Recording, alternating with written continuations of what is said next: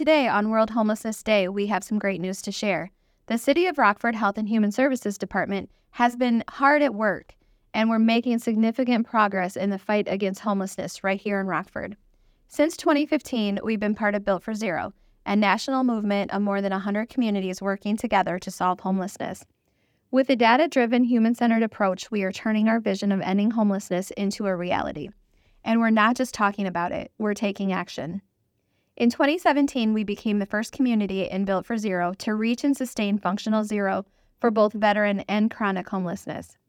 It's an incredible milestone, and we didn't stop there.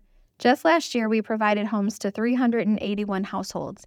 That's 381 lives changed, 381 stories rewritten.